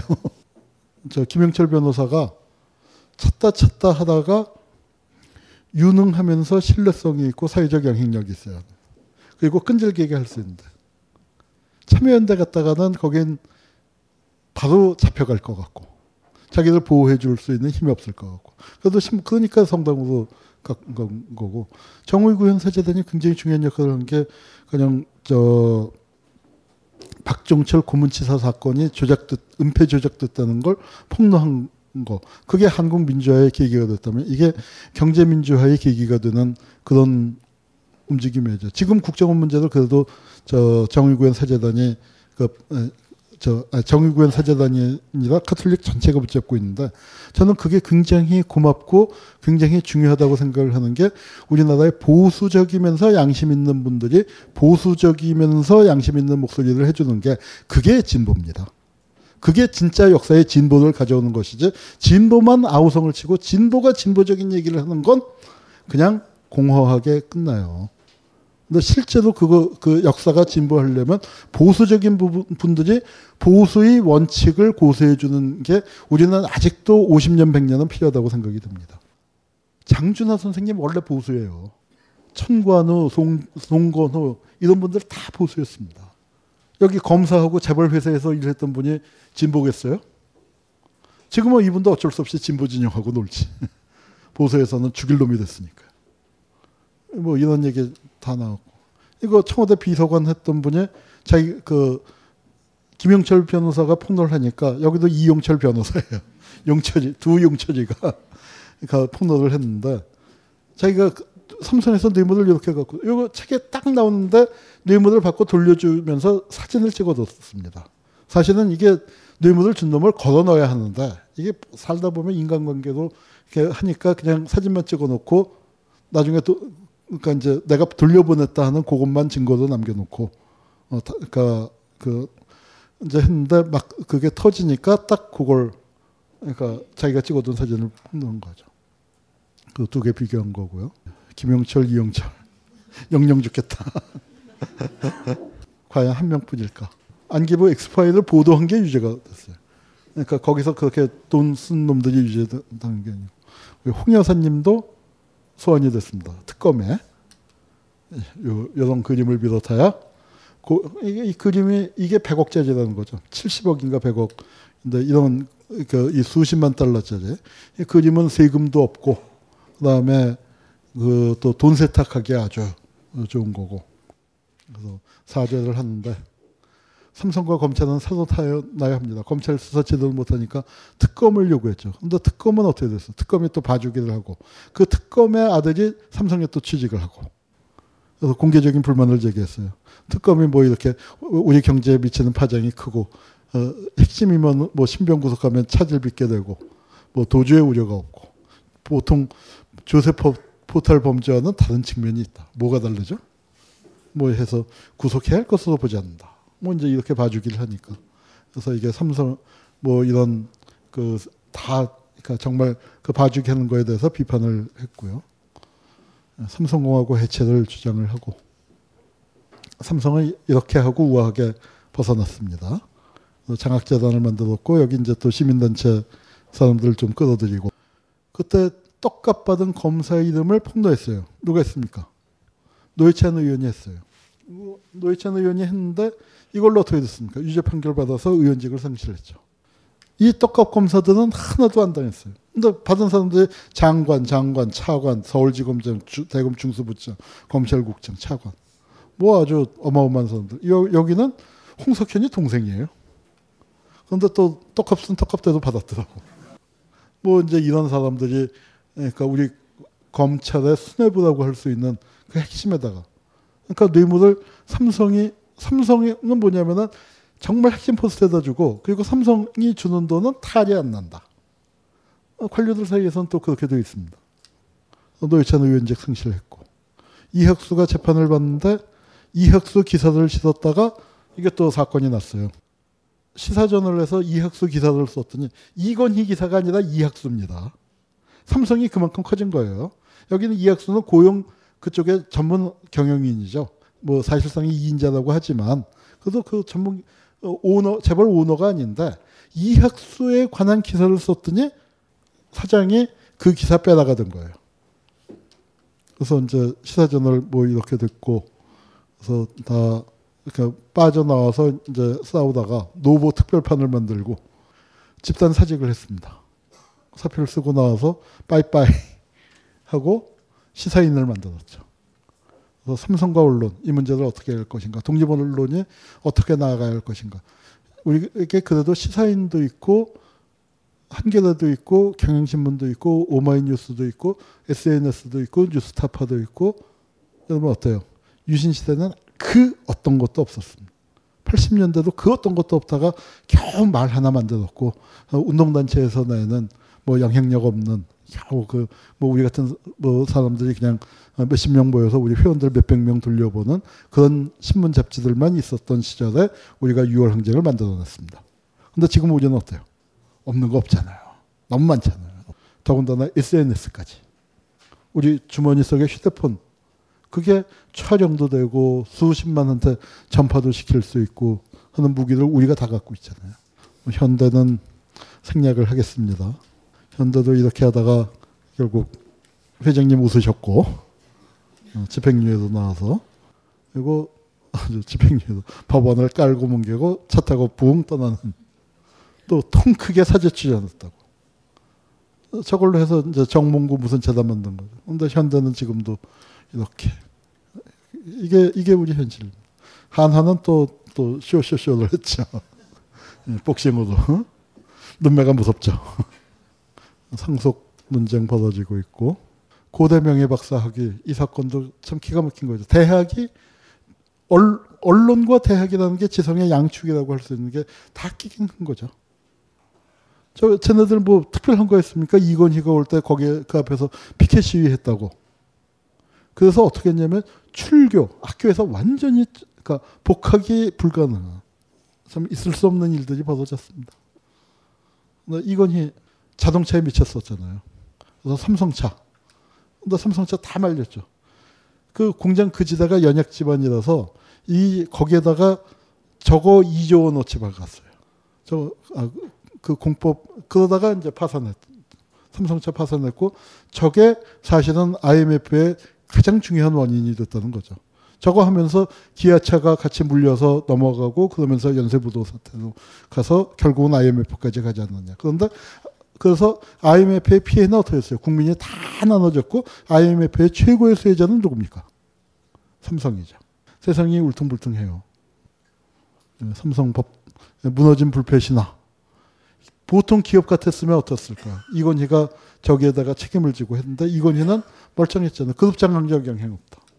이렇게 다 삼성에 이런 사람들이 법조인 언론이 삼성에 취입하고 또 사회이사도 들어가고 공익 시민단체는 공익이사도 들어가고 삼성 출신이 또 각계에 나가서 포진하고 있고 그래서 삼성 어떻게 됐어? 나중에 이건희 개인을 위한 1인 사명까지 했잖아요. 그리고 이재용이 물려받았고 재산이 3년 만 60억 재산을 3년 만에 4조로 뻥튀기했다. 아, 이건 뭐 아주 박정희가 18년 만에 자녀들에게 물려준 거나 이거나 아주 그냥 기막힌 재테크죠.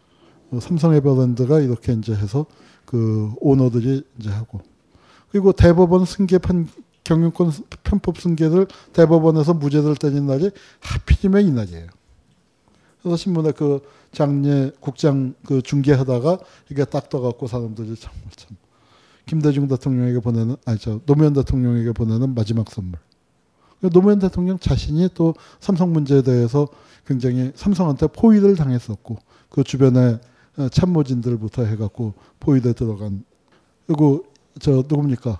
이맹희가 삼성한테 맞짱 떴더니 아들 그 이재현 구속됐고. 옛날 언론은 2007년 대통령 선거 때는 지난번에 보여드렸지만 박근혜 딸 문제 뭐 저 출산 문제니 뭐 최태민 문제니 그 언론에서 다 건드리고 다 검증하고 했었거든요. 이번에는 어디 한 군데 한 데가 없어요. 한겨레 신문조차도 제대로 안 했습니다. 막판에 나보고 어? 그래서 저도 제 측면에서 저에게 별로 왜냐하면 제가 새로 하는 게 없기 때문에 다 월간조선 나, 나온 거 이상 뭐 아는 게 없기 때문에 월간조선 신동에 나온 거 이상 저 부분에 뭐 특별한 정보 가진 것도 아니고 그래서 별로 쓰고 싶지 않았는데 저 혼자 썼어요 저 혼자 그래서 뭐 하여튼 이런 상황입니다 자 마지막 결론 우리가 우리 사회 우리 민주주의 사회죠 대한민국 민주공화국입니까 삼성공화국입니까 대한민국이 민주공화국이면 1인 1표제고요 삼성공화국이면 1원 1표제예요. 그가 가진 만큼 지배하는 겁니다. 인간은 그가 먹는 것이라는 말이 틀리질 않아요. 삼성, 우리가 우리 사회를 엄청나게 지배하고 있습니다. 그 지배의 힘이 어디입니까? 돈이죠. 그런데 그 돈이 어떻게 만들어졌죠? 불법과 탈법을 거쳐서. 저는 그 부분에서 그런 면에서 우리가 개혁을 어디서부터 어떻게 시작해야 할까 참 막막하죠. 우리 적이란 게 너무나 많고 그리고 그놈들 하나하나 따져보니까 어때 무지 세죠. 우리하고는 비교가 안 되게. 근데 어디부터 해야 하느냐. 저는 그러니까 저는 이 모든 것을 개혁해야 할 고리는 검찰이라고 생각합니다. 적어도 딴 거 복잡한 거 강령을 만들고 규약을 만들고 프로그램 만들고 하기 이전에 딱 해야 할 건 적어도 법을 어기는 놈들을 제대로 처벌하기만 해도 우리 사회는 어마어마하게 좋아질 겁니다. 적어도 그거는 진보 보수를 떠나서 해야 할 문제죠. 법을 어기는 사람들이 법 앞에 평등해지고 그걸 그런 검찰이 좀 바로 서야 하는데 검찰이 바로 쓸까봐 겁을 내고 있는 게 지금 우리 눈앞에 벌어지는 현실이잖아요. 그러니까 그 현실을 우리가 어떻게 할 것인가. 우리가 뭐 지금 너무 저도 사실 오적 뭐 아 이거 뭐 늘 하던 얘기 했지만 막상 그렇게 주제를 해서 정리하다 보니까 얘기가 너무 많아져서 강연 시간도 길어지고 뭐 여러분들 같이 이야기할 토론할 시간을 못 드려서 그 죄송하긴 합니다만 어 저도 굉장히 큰 공부가 그 되었고 아 이게 우리 개혁 과제가 만만치 않구나 하는 걸 다시 한번 느꼈습니다. 이것이 우리에게 좌절이 아니라 우리가 점, 정말 신발끈을 다시 한번 고쳐매고 그래 좋다 한번 싸워보자. 어, 우리가 어떻게 싸웠습니까? 아이, 우리 여기까지 그냥 온 게 아니잖아요. 지네가 강해 보이지만 우리가 100대 빵에서 시작해서 51대 49에 와서 50일을 잘 분석한 거예요. 그런데 지네들 강해 보이지만 우리가 가진 거에 선거에서 표도된 거에 겨우 2% 차이거든요. 우리가 요구해야 할 건 쟤네들 것, 뭐, 재벌, 저는 재벌 개혁이라는 말조차도 요새 안 쓰는 게 참 섭섭합니다. 제가 경제 문제 전문가는 아니지만 이게 이미 의제에서 확 뒤로 밀려버렸어요.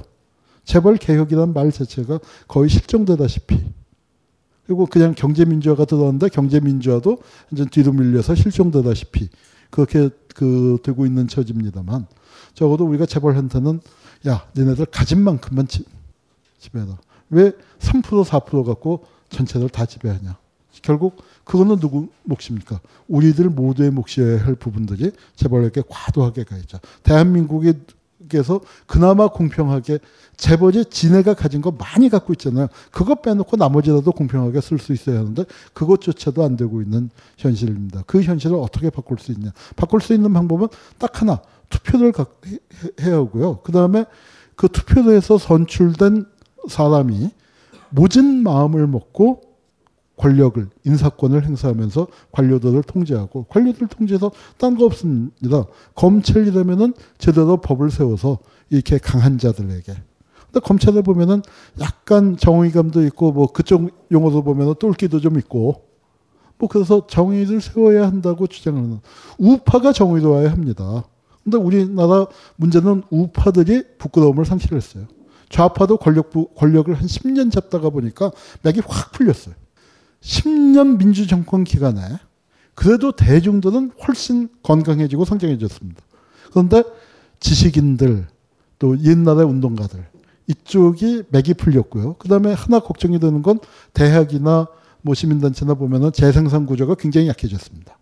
재생산 구조가 약해진 것들 그 힘이 빠지고 또 지식인들에서 보면은 어 40대 정도까지 저보다 조금 아래 정도까지지 30대에서 아, 저 친구 참 그러니까 좀 안목도 넓고 날카롭고 조금 뭐 산, 신세대로서 기발한 친구들은 많이 있는데 그 얼만큼 끝까지 버텨줄까 하는 그런 부분들이 아직 좀 그 많이 뭐 제가 게을러서 그런지는 잘 모르겠습니다만 어, 많이 안 보이는 거, 좀 그런 부분은 걱정이 됩니다. 그러나 우리가 여태까지 싸운 것을 볼 때, 그리고 우리가 갖고 있는 전 세계에서 어디 어디에서도 찾아보기 힘든 건강한 민중들이 있잖아요. 뭐 오큐파이 뭐 운동이 뭐 어쩌고 저쩌고 떠드는데 오큐파이 운동 나오기도 전에 훨씬 더 많은 사람이 훨씬 더 진지하게 훨씬 더 오랫동안 우리는 싸웠었고 촛불을 만들었었고 그런 대중들이 바로 여러분 아닙니까? 우리가 다른 걸 믿을 때는 참 없어요. 언론 믿을 수 없습니다. 검찰 믿을 수 없습니다. 국가기구 믿을 수 없습니다. 민주당조차 믿을 수 없습니다. 그럼 누굴 믿어야겠습니까? 우리 자신을 믿어야죠. 우리 자신을 믿고 우리가 대한민국은 민주공화국이다. 1원 1표의 사회가 아니라 1인 1표의 사회이다. 민주공화국이라는 건 1인 1표의 사회고 1인 1표의 그 대원칙을 우리가 지난번에는 졌지만 다음번 선거에서 그리고 그 다음번 선거에서 착실하게 만들어 나가면 찬스는 다시 옵니다. 우리가 15년 전에 너무 좋은 찬스를 잃어버렸고 재벌이 어마어마하게 하신 것 같지만 그 엄청난 공룡 중에 지금까지 살아있는 거 없잖아요. 세상은 늘 돌고 돌고 돌게 되어 있습니다. 법만 제대로 운영이 되면 삼성 저렇게까지 영향력 행사하지 못하고 우리가 삼성이라는 삼성전자라는 좋은 기업을 미워할 이유는 없잖아요. 그게 뭐 배 아픈 것도 아니고. 그러나 그 삼성전자가 벌어진, 벌어들이는 그 혜택이 우리 사회에 골고루 미칠 수 있는 어, 그런 세상을 기대해 봅니다. 그것은 바로 1인 1표의 민주공화국을 건설하는 일이라고 생각을 합니다. 예, 제 말씀 여기서 마치겠습니다.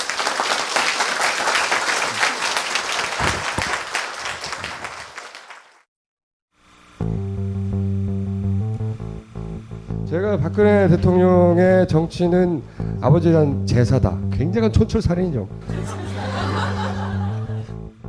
오빠가 성추행한 건 경험이 아니에요. 내가 오빠를 덮치는 게 경험이에요. 이상하다.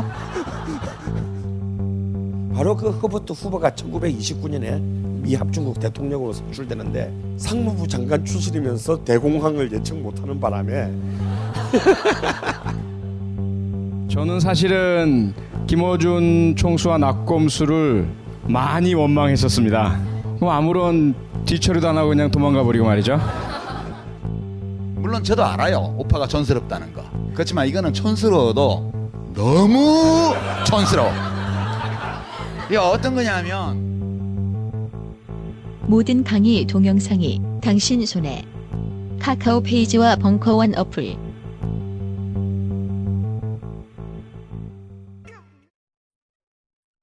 네 번의 강의를 묶어서 하나로 모아서 질문을 좀 드리겠습니다. 우선 우리나라가 아까 말씀드렸 민주공화국인데 오히려 민주공화국을 지탱해야 되는 네 개의 축이 민주주의의 적이라는 그 표현이 참 아이러니하기도 하고 슬프기도 하고 그런데요.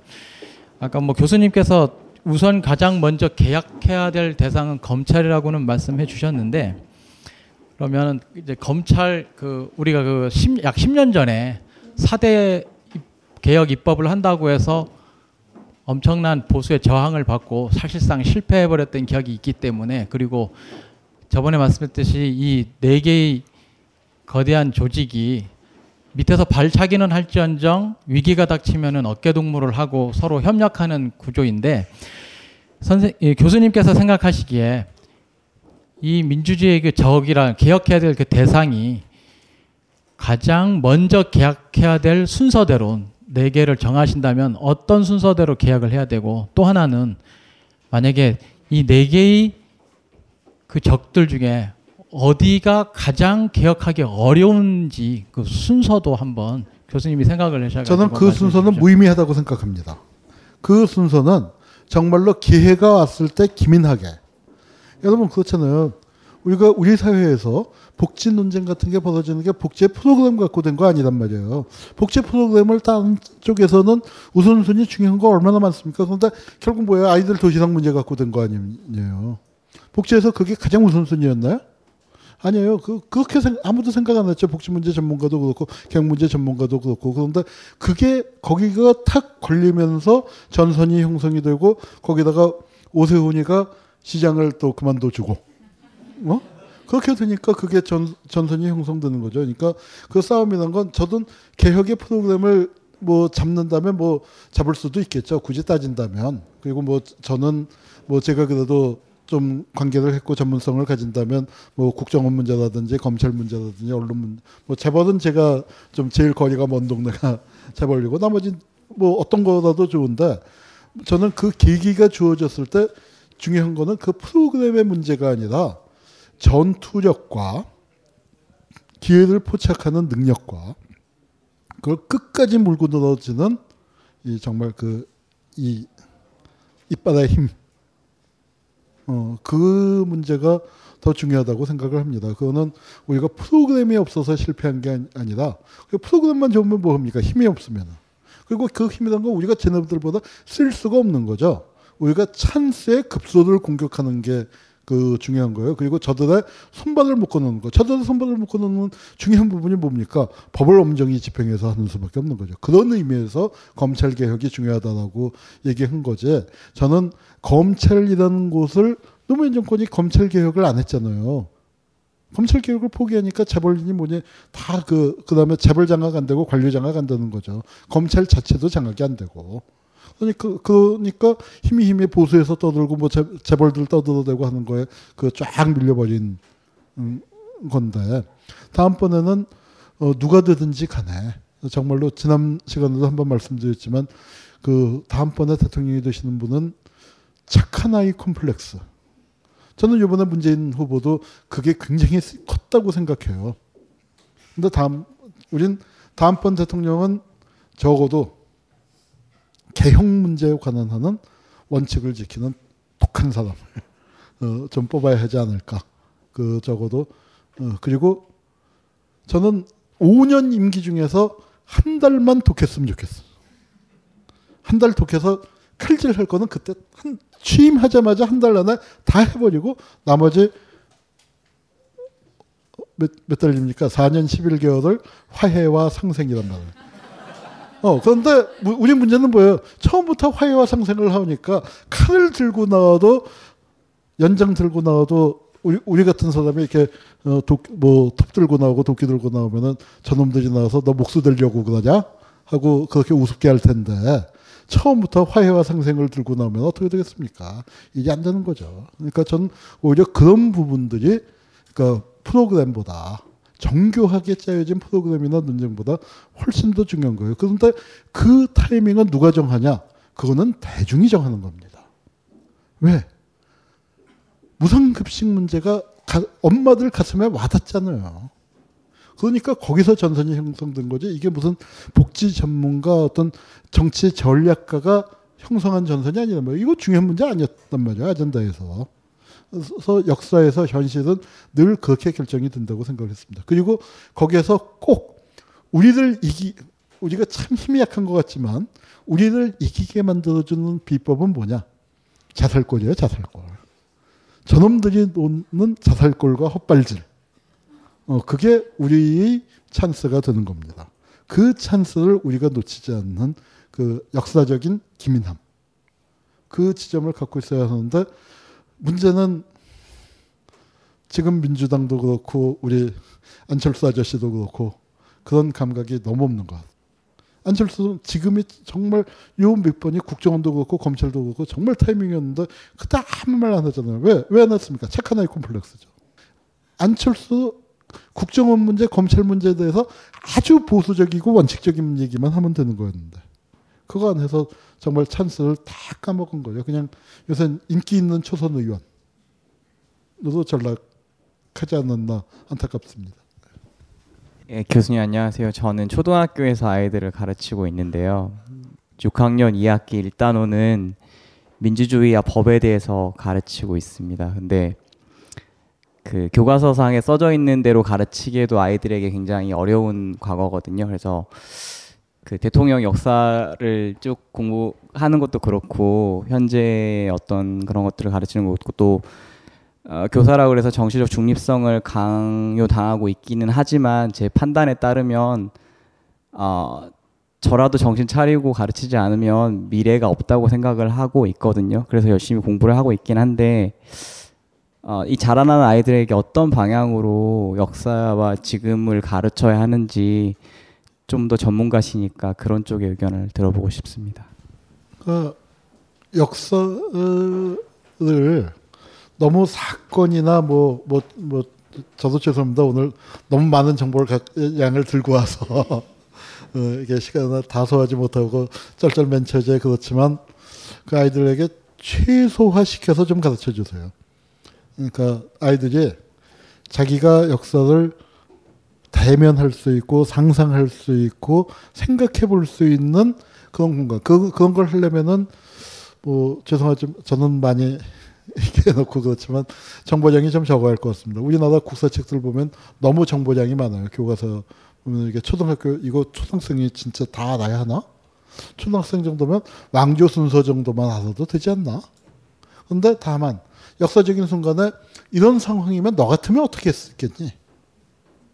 음, 너 같으면은 야 나라가 망할 때 야, 승산이 안 보이는데 의병하는 게 맞을까? 다른 식으로 일하는 게 맞을까?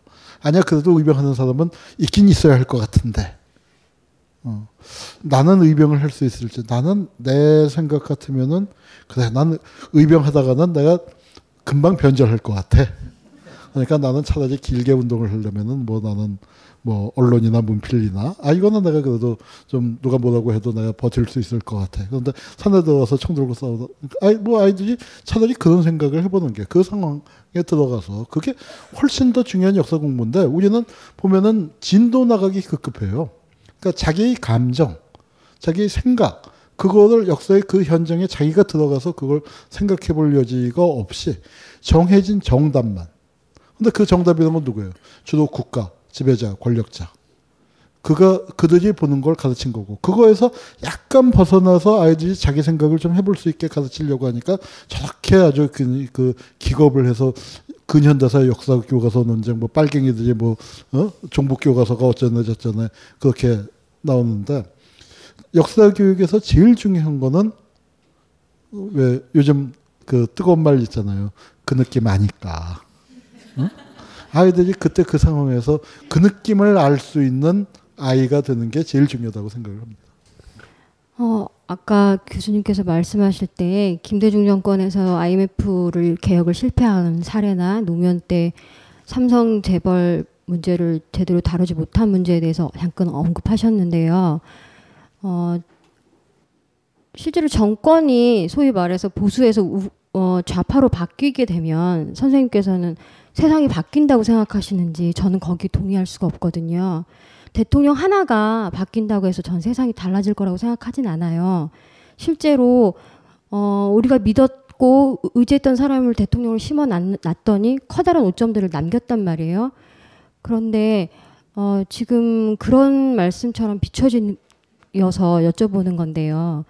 대통령 하나가 바뀌었다고 해서 지금 세상의 모든 소위 민주주의와 그 적들이라고 하는 사람들이 없어질 것이 정말 실제로 가능한지 그리고 저는 또 하나는 아까도 말 이제 사례로 말씀하셨는데 어 이른바 경제 관료들이 어떤 성향을 가지고 어떤 생각들을 가지고 있는 사람들인가 또 경제 아니고 행정 관료들도 어떤 생각을 가지고 있는 사람들이 주변에 있는지에 따라서도 대통령을 충분히 흔들 수 있다는 사례를 봤거든요. 그랬을 때 민주주의와 그 적들이라고 지목은 해주셨는데 그렇다면 과연 우리가 좀 더 나은 세상을 살기 위해서는 시민 개개인이 어떤 일을 해야 하며 실제로 아까 선거가 중요하다고 말씀하셨는데 선거에서 소, 이기려면 말 그대로 깨어있는 시민의 역량이 중요하다고 생각하거든요.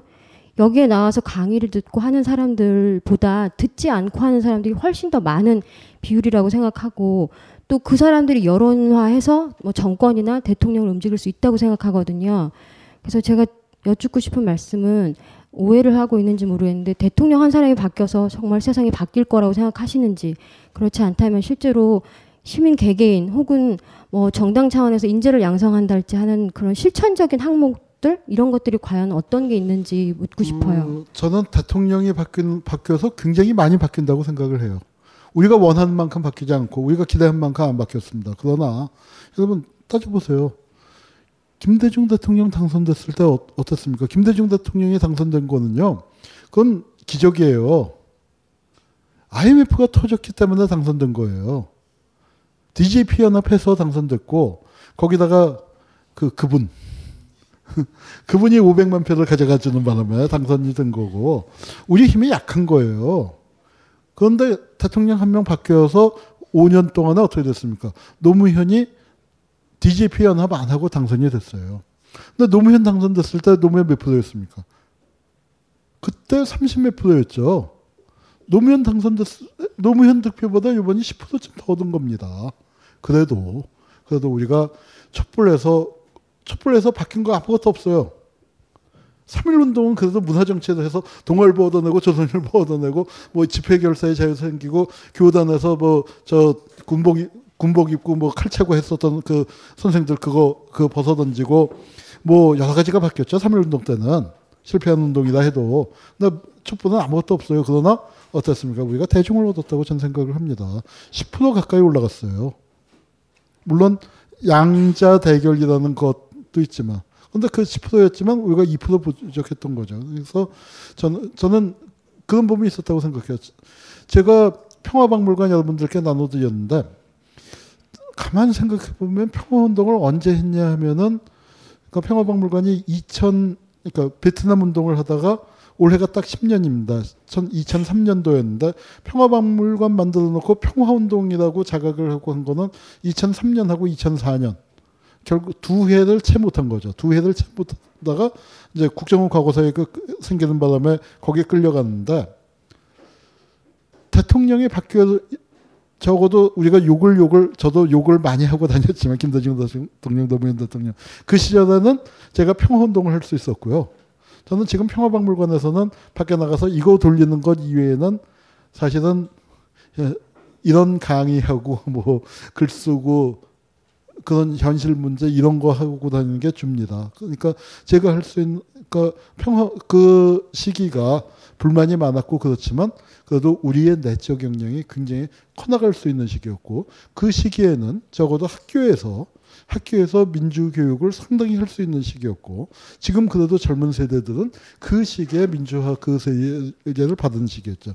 그 권력을 내지 못. 그러니까 우리가 원했었던 아젠다들 재벌 개혁이라든가 검찰 개혁이라든가 군대 개혁이라든가 그런 건 안 이루어졌지만 밑바닥에서 굉장히 많은 것들이 갈 수 있었습니다. 그런데 그게 이제 지내놓고 보니까 권력을 무너져 놓고 보니까 허무너지는 허상이었던 부분들도 꽤 많아요. 그렇지만 그러니까 거기서 10% 전진을 했으면 권력이 바뀌는 바람에 또 한 3, 4%뭐 또는 많으면 7, 8% 뺏기지만 1, 2%라도 남는 겁니다. 우리가 역사는 아까도 나, 그 광고 나왔지만 단판 승부가 아닙니다. 단판 승부가 아니라는 점에서 긴 호흡을 갖고 그, 그 시기 자체에 잘못되는 일, 김대중 대통령이 잘못한 거, 노무현 대통령이 잘못한 거 우리가 마땅히 비판해야죠. 그러나 그런 잘못이 있었고 또 그 시절에 가장 중요한 아젠다가 이루어지지 못했다는 이유로 그 시기를 통째로 그거는 부정적으로 볼 필요는 저는 없다고 생각을 합니다. 그 첫 번째로 좀 답변이 길었습니다만 첫 번째 질문이고 두 번째 무엇을 할 것인가. 정말 여러 가지를 해야 한다고 생각을 합니다. 한 방에 가게 하는 법은 없습니다. 한 방에 가게 하는 법은 없고 저는 그런데 그 부분에 대해서는 김대중 대통령의 유언이 제일 적절했다고 생각해요. 글 쓰는 사람은 글을 쓰고 어디 가서 떠들 수 있는 사람은 떠들고 그, 어? 그런 재주 없는 사람은 하다못해 바람벽에 대고 욕이라도 해라. 저는 김, 저는 솔직히 얘기해서 김대중 대통령을 별로 좋아하지 않았는데 돌아가시기 전에 몇 달, 돌아가시기 전에 몇, 그러니까 이명박 등장하고 나서부터 그 촛불 꺼지고 나서부터 그때부터 특히 이제 노무현 대통령 돌아가시고 난 다음에 정말 짧은 기간이었지만 그 몇 달 발언하신 걸 보고 제 김대중 대통령에 대한 평가가 확 달라졌고 그리고 또 한 발 떨어져서 역사를 보니까 그 서럽게 그냥 막 욕만 해도 저런 IMF도 못한 저런 노마크 찬스에 금이나 모으고 그렇게 평가를 했었지만 저도 생각이 많이 바뀌었어요. 그리고 전 그 마지막 그 김대중 대통령의 마지막 말씀을 국민들이 실천하면은 실천하면은 하루 이틀 싸움은 아닙니다. 왜냐하면은 첫, 첫 시간인가요? 둘째 시간에 말씀드렸지만 우리 20세기 우리 역사는 게 어때요? 20세기 100년 동안에 앞에 10년 나라 망하는 거였죠. 36년 일본 식민지였죠. 5년 엎치락 뒤치락 하다 전쟁 터졌죠. 그 다음에서 군사독재 쫙 하다가 민주주의는 겨우 끄트머리에 3년 경험했었던 거. 그런, 그런 우리 역사의 전체적인 체질소리 바뀌려면 굉장히 오랜 노력이, 노력을 기울여야 합니다. 우리가 앞으로 나가기 위해서는 보다 많은 노력. 이상한 나라의 앨리스에 뭐 그런 얘기 있죠. 왜 이렇게 열심히 달리는데 앞으로 안 나가는 거야? 했더니 너 뒷걸음질, 뒷걸음질 치지는 않, 않잖아. 앞으로 나가려면 더 열심히 달려야지. 우리가 좀 피곤하지만 그래야 할지 모르겠습니다. 그게 우리의 삶이 남은 인생에 걸려 있고 또 우리 자식들의 미래가 걸려 있는 거죠. 늘 역사에서 우리의 기대가 이루어졌던 시기는 혁명에 성공하고 며칠, 러시아 혁명 성공하고 며칠, 프랑스 혁명 성공하고 며칠, 또 해방되고 며칠. 그거 말고는 우리가 역사적인 충만감에서 살았던 시대는 없습니다. 다 우리의 기대보다 못 미치는 거죠. 우리는 그런 불만을 안고 살아갈 수밖에 없는 존재인데, 그러나 그 불만인데, 마찬가지잖아요. 산에 산에 올라갈 때 보면 어, 아직도 저만큼 남았어야지만 우리가 도, 뒤돌아보면은 얼마나 많이 왔습니까? 저는 그런 부분에서 조금 더 용기를 내시고 내 대에 끝내지 못하면은 내 밑에, 내 밑에, 내 밑에. 여러분 생각해 보세요. 여기에 여기 계신 분들 중에요. 여기 계신 분들 중에 100년, 100년은 몰라도 150년 전으로 가면은요. 여기 있는 사람 중에 10%만 양반이에요. 여기 있는 사람의 40%는 밖에 나가 있어야 돼요. 아니, 40%가 뭐예요? 우선 여성분들은 다 밖에 나가 있어야 하고, 양반 상담 가질 것 없이. 남자들도 남아있는 사람 중에서도 한 10%, 20% 정도만 여기서 그냥 강의 듣는 거 다 밖에 나가 있어야 하는 거예요. 그만큼 우리가 역사를 길게 보면은 여기까지 온 겁니다. 물론 여기에서 만족하, 만족스럽지 않죠. 만족스럽지 않고 이런 얘기가 학교에서도 되고 방송에서도 되고 그럴 필요도 없이 이게 그냥 국민적 상식에 되어 있는 세상이면 참 좋겠죠. 그러나 우리가 역사는 그래 본 적은 없습니다. 그래 본 적은 없 어서 끊임없이 계속 싸우면서 밀고 요만큼 갔다가 다시 밀렸다가 밀리지만 그래도 우리가 요만큼은 가 있는 거고 그리고 그만큼에서 또 다시 요만큼 나갔다가 또 밀렸다가 그렇게 밀고 당기고 하면서 역사는 발전한다고 생각을 합니다. 네, 안녕하세요. 오늘도 강의 잘 들었고요. 크게 질문이 두 가지 있는데요. 그, 우- 그 우리나라가 이렇게 급격하게 변화하면서 생긴 게 이제 세대 간의 차이가 생겼잖아요. 그래서 60, 6, 70년대 사람들은 우리가 나라를 이렇게 재건했는데 너네 뭐냐라고 하고 또 이제 뭐 그뭐 4, 50대는 우리가 민, 민주주의를 만들었는데 뭐냐 이렇게 하는데 또 이제 그 아래 세대들은 우- 너, 윗세대들을 되게 좀 원망하면서 당신들 이렇게 만들었기 때문에 우리가 지금 고생하고 있어라고 하, 하는 또 새로운 또 세대차가 또 생기게 되고 또 이게 또 이어 나갈 수 있잖아요. 또 제가 또 느끼는 게 제가 뭐 막 촛불 집회 나가고 막 이런 데를 나간다고 얘기를 하면 다들 그냥 아, 너 그러다 웃으면서 너 그러다 뭐 TV에 나오는 거 아니야? 뭐 이렇게까지 얘기를 하면서 그냥 더 들으려고 안 하고 이게 그 지금 저희 세대의 보수화가 아니고 사실 그냥 소극적이 돼버려게 되게 또 나중에 이게 이어지면 또 다른 세대 차이를 만들게 될 것 같 다는 생각이 들거든요. 그래서 그 선생님이 보시기엔 또 어떻게 될지 그런 거에 대해서 그리고 어떤 방법으로 해야 될지 그거랑요. 또 하나는 제가 그 집회를 나가잖아요. 그러면 이제 어버이 연합회들이 이렇게 막, 막 한쪽에서 난리를 난리가 나잖아요. 근데 제가 차를 보니까 그 고엽제 전후에 막 차가 이렇게 있고 되게 막 열, 오, 막 전국에서 막 올라오셨어요. 근데 그 고엽제가 베트남전 때문에였잖아요. 그래서 그 책을 이렇게 읽고 보면서 그 사실 이분들이 이렇게 희생당한 거는 박정희 때문에 그 참전을 했던 거고 그 피해를 본 건데 사실 원망감이 전 들 것 같거든요. 근데 왜 저렇게 정권이 굉장히 보적이 된 거지라고 또 그게 좀 잘 이해가 또 안 가기도 하고요. 하여튼 예, 그런 부분들이 궁금합니다. 어, 세대 차이 어렵죠. 그, 그 세대 당연하게 인정을 하세요. 그 설득하기 어려울 겁니다. 그리고 우리가 논쟁을 해서 뭐 말로는 이긴다 하더라도 그분들의 생각이 바뀌는 건 아니죠. 그러니까 그분들을 근데 이제 아마 한 발짝 정도 또는 그리고 그 정도 움직이는 걸 목표로 해야 하지 않을까 싶어요. 뭐 세계에서 제일 오래된 낙서가 요즘 젊은 것들 알타미나 동굴인가요? 뭐 하여튼 뭐 그런 얘기 어디서 본 것 같은데 어뭐 그리고 또 우리하고 또 우리 밑에 세대들은 또 감각이 다를 것이고요.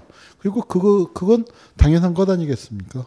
그만큼 그러니까 어렸을 때 보릿고개를 겪으면서 자란 세대와 물자가 풍족한 세대 간에 뭐 감각이 틀릴 수밖에 없는 거고 예, 저는 그렇습니다. 다만 그 역사에서 우리가 긍정적으로 생각하는 부분들을 어떻게 전수할 수 있을 것인가.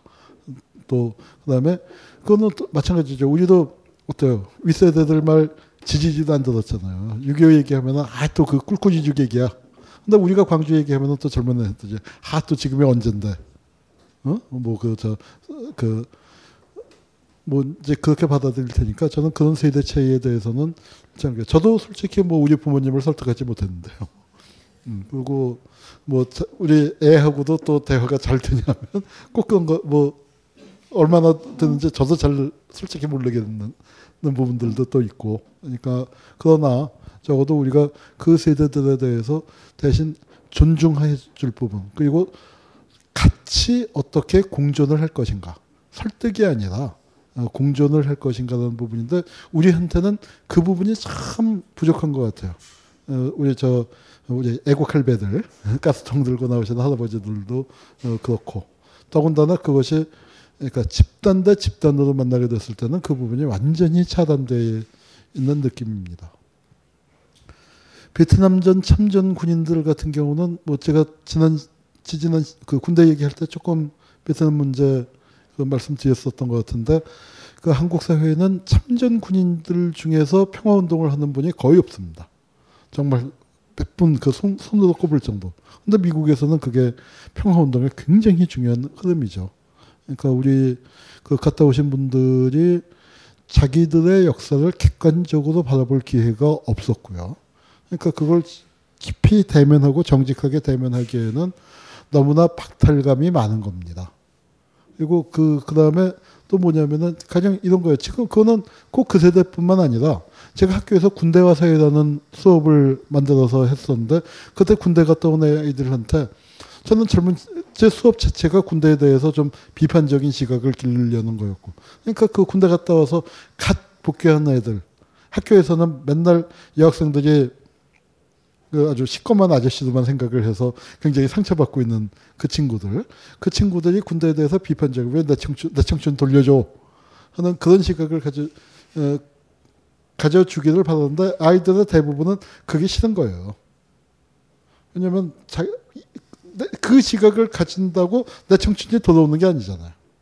내 잃어버린 내 청춘에 대해서 뭔가 그래도 의미가 있었다. 또너 그래서 자기는 의미가 있었고 긍정적이라고 생각한다. 그래서 어, 뭐 따졌죠. 뭐 뭐가 그렇게 긍정적이냐? 너한테 남은 게 도대체 뭐냐? 인내심을 배웠어요. 아, 굉장히 슬픈 얘기 아닙니까? 근데 그렇게라도 해서 그거를 긍정적인 시기로 그 바라봐야만 안 그러면은 너무나 너무나 엄청난 분노와 너무나 엄청난 스트레스, 자기 삶에 대한 삶이 갈가지 찢겨지고 파괴된 부분들에 대한 상처. 이것을 어떤 그러니까 좀 젊고 긍정적인 에너지가 있고 만회할 찬스가 있는 사람들이라면 좀 더 적극적인 사회를 변화시켜 보겠다는 그런 태도도 나아갈 수 있지만 실제 젊은 사람들에서도 보면은 그런 태도보다는 회피하고 외면해버리려고 하잖아요. 그런데 그게 어찌 생각하면 당연한 겁니다. 촛불 집회에 나가는 게 그래서 저는 굉장히 역사적으로 의미가 있다고 하는 게 뭐냐면은 거기서 뭐가 변화했을 때 나한테 생기는 게 뭐죠? 그거는 촛불 집회 가령 세상이 바뀌었어요. 그런데 세상이 바뀐 거를 촛불 집회에 나온 사람 n으로 나눕니까? 그거 n분의 1로 나눠요? 아니잖아요. 그건 국민수도 나누잖아요. 내가 굳이 거기 안 나가도 내가 세상을 이렇게 힘겹게 그렇게 살지 않아도 세상의 진보의 혜택은 모든 사람의 다 누리죠. 민주화돼서 좋아진 건 누가 좋아졌다고요? 민주투쟁 했습니까, 재벌이? 안 한 놈이 오히려 어찌 보면 더 많이 갖고 가요. 그놈들은 민주운동 하던 사람은 힘이 빠져갖고 절 그리고 또 그 다음에 민주운동을 한 사람들의 또 이상한 결벽증. 우리가 전리품을 챙기려고 한 건 아니다. 뭐 이제 이러다 보니까 전리품 제대로 못 챙기고 전리품 자체는 그 운동을 했건 안 했건 골고루 돌아오니까 세상 괴롭게 살, 사는 것보다는 그냥 편하게 살고 싶은 게 인지상정일지도 모르죠. 그렇기 때문에 저는 이런 문제에 대해서 눈뜬 사람들이 그 사람들의 목까지 열심히 하고 또 세상이 바뀌었을 때 또 거기에 대해서 너무 뭐랄까 그 원망하거나 슬퍼하거나 섭섭해하지 말고 그 섭섭해하는 사람들이 역사를 또 망칩니다. 역사의 기여는 요만큼 하고 후퇴는 이만큼 시키는 사람들 또 우리가 현실에서 많이 보잖아요. 그러니까 어, 그런 부분에 대해서 누가 옆 사람들이 안 나오는 부분에 대해서 너무 섭섭해하지 말고 그렇지만 우리가 잘 설득하면 끌고 나올 사람들 또 많이 있습니다. 사실 운동이라는 건 저는 그런 사람들을 보고 해, 해야 하는 거지. 이미 생각이 확고한 가스통 할아버지하고 논쟁할 필요 없고요. 또 이미 탁 마음을 닫아버린 사람들 필요 없고 그 사람들한테 대신 정확한 계기가 주어졌을 때 그 사람들에게 말을 붙일 수 있는 어떤 신뢰관계. 저는 요즘 나이가 든 다음에 느끼는 게 이념이나 그런 것보다도 인간관계라는 게 인간적인 신뢰라는 부분이 훨씬 더 중요하다. 어, 저 사람하고 같이 평생을 살 것인가 말 것인가는 생각이 비슷한 놈보다는 믿을 수 있는 놈, 같이 있을 때 편한 놈. 있을 때 편한 사람, 기댈 수 있는 사람, 그러면서 오래 갈 수 있는 사람들을 어, 찾아 나가고 그런 사람들부터 변화시키고 그러니까 역사에서 보면은요 이념에 공, 공감해서보다도 친구 따라 강남 가는 사람이 많은 때가 어, 이기는 때예요.